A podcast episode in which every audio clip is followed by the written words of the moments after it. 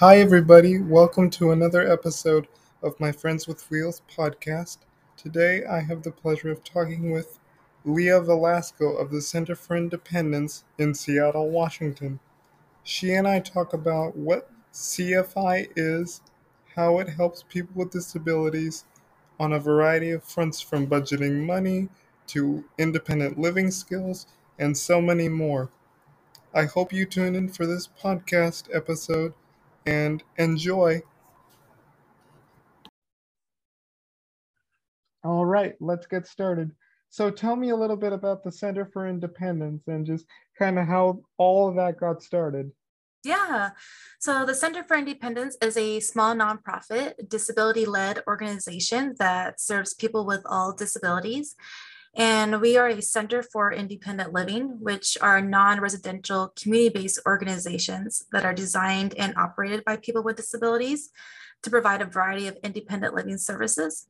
And there are over 500 CILs in the US, and there are five in Washington state. And our Center for Independent Living serves eight counties of Western Washington, starting up north in Whatcom County, going down to Thurston County. And we were founded in 1981. We started off being at Good Samaritan Hospital here in Lakewood. And later we moved on to a separate office in Lakewood. And then in 2012, that's when we got our second location in Marysville. Oh. Mm-hmm.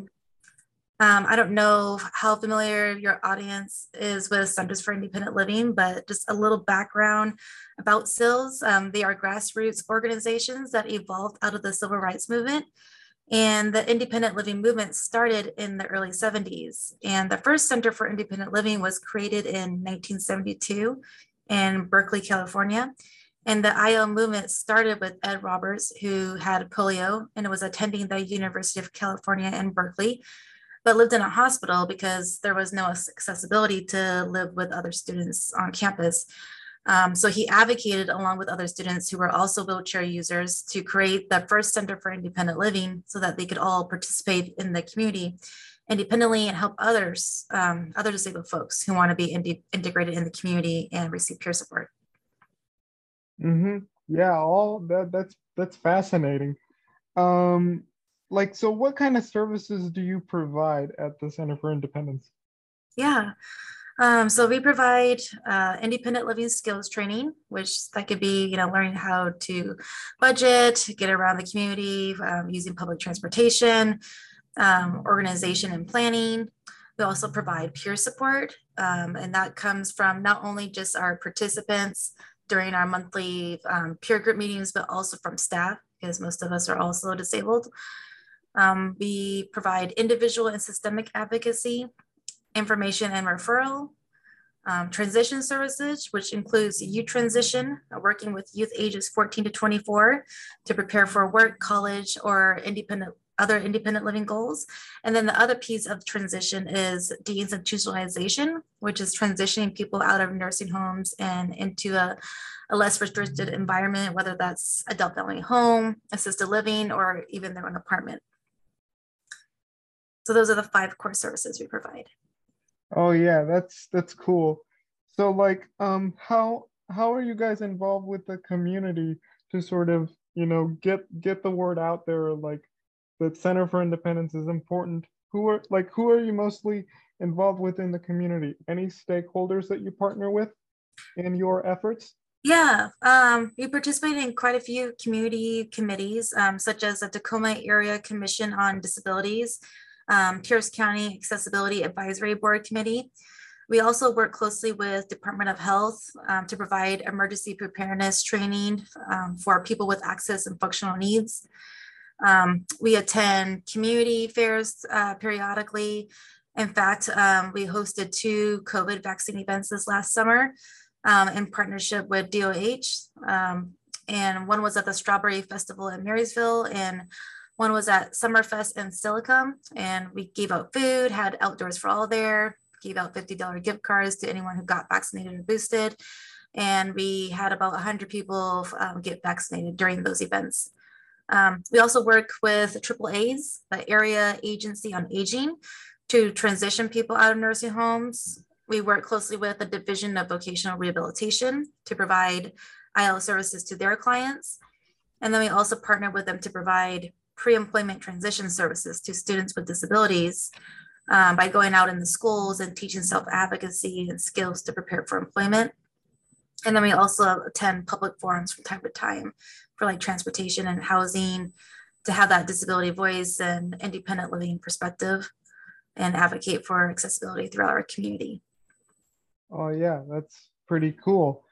Um, if I could just like ask, how do you like um, make sure that you know people with disability people with disabilities, you know, get the resources and things that they need to sort of you know live independently and you know, you know, be independent. I guess I should say because like how do you guys go about facilitating that from your perspective as an organization? Um, so we provide outreach by providing presentations to other service providers that serve people with disabilities. So more people are aware of our services. Um, we also advocate for many of our participants to receive the resources they need. If it's not something that we can provide, um, whether it's access to assistive technology, accommodations at their school, or a caregiver to live independently in their home whatever their goal is, um, whether it's participating in recreation or having a career, we help people with disabilities navigate and utilize those community resources so that they can live their lives the way they wish to. Yeah, that's that's that's important, I guess. Um, if I could just like ask this last question, because I know there's a lot of stigma around disability and stuff like that, you know, ableism but like how do you guys as an organization sort of tackle that in order to you know create a more inclusive and welcoming space for people with disabilities yeah that's a good question. Um, so we spend a lot of time educating people on disability and inclusion. We always tell folks that disability is a normal part of life and it's the largest minority group. One out of five people have a disability and most likely everyone will have a disability if they live long enough. Um, we also are making a shift from using people's first language to identity first language. So instead of saying I have autism um, or a person with a disability, we would say I'm autistic or I'm disabled. Um, because we believe that using identity first language uh, helps, you know, remove the stigma of disability. Um, we believe that disability shouldn't be something that we're ashamed of, so we should be able to talk about it freely. Um, and in terms of like the workplace um, and here at our offices, um, we work to create um, inclusive and welcoming space for people with disabilities at CFI um, by making sure everything is accessible.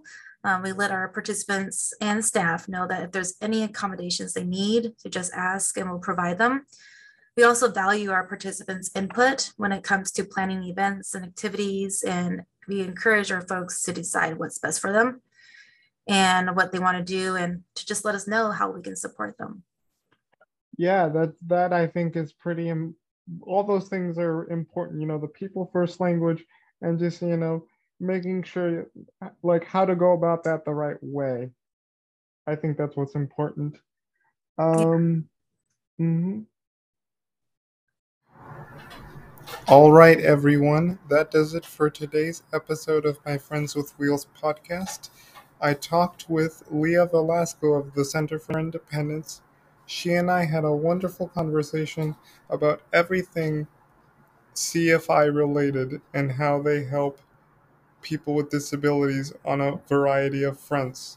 I really learned a lot and gained a lot of insight and new information that I have never learned before. Anyway, thank you so much for tuning into this episode and I look I hope that you listen to future episodes.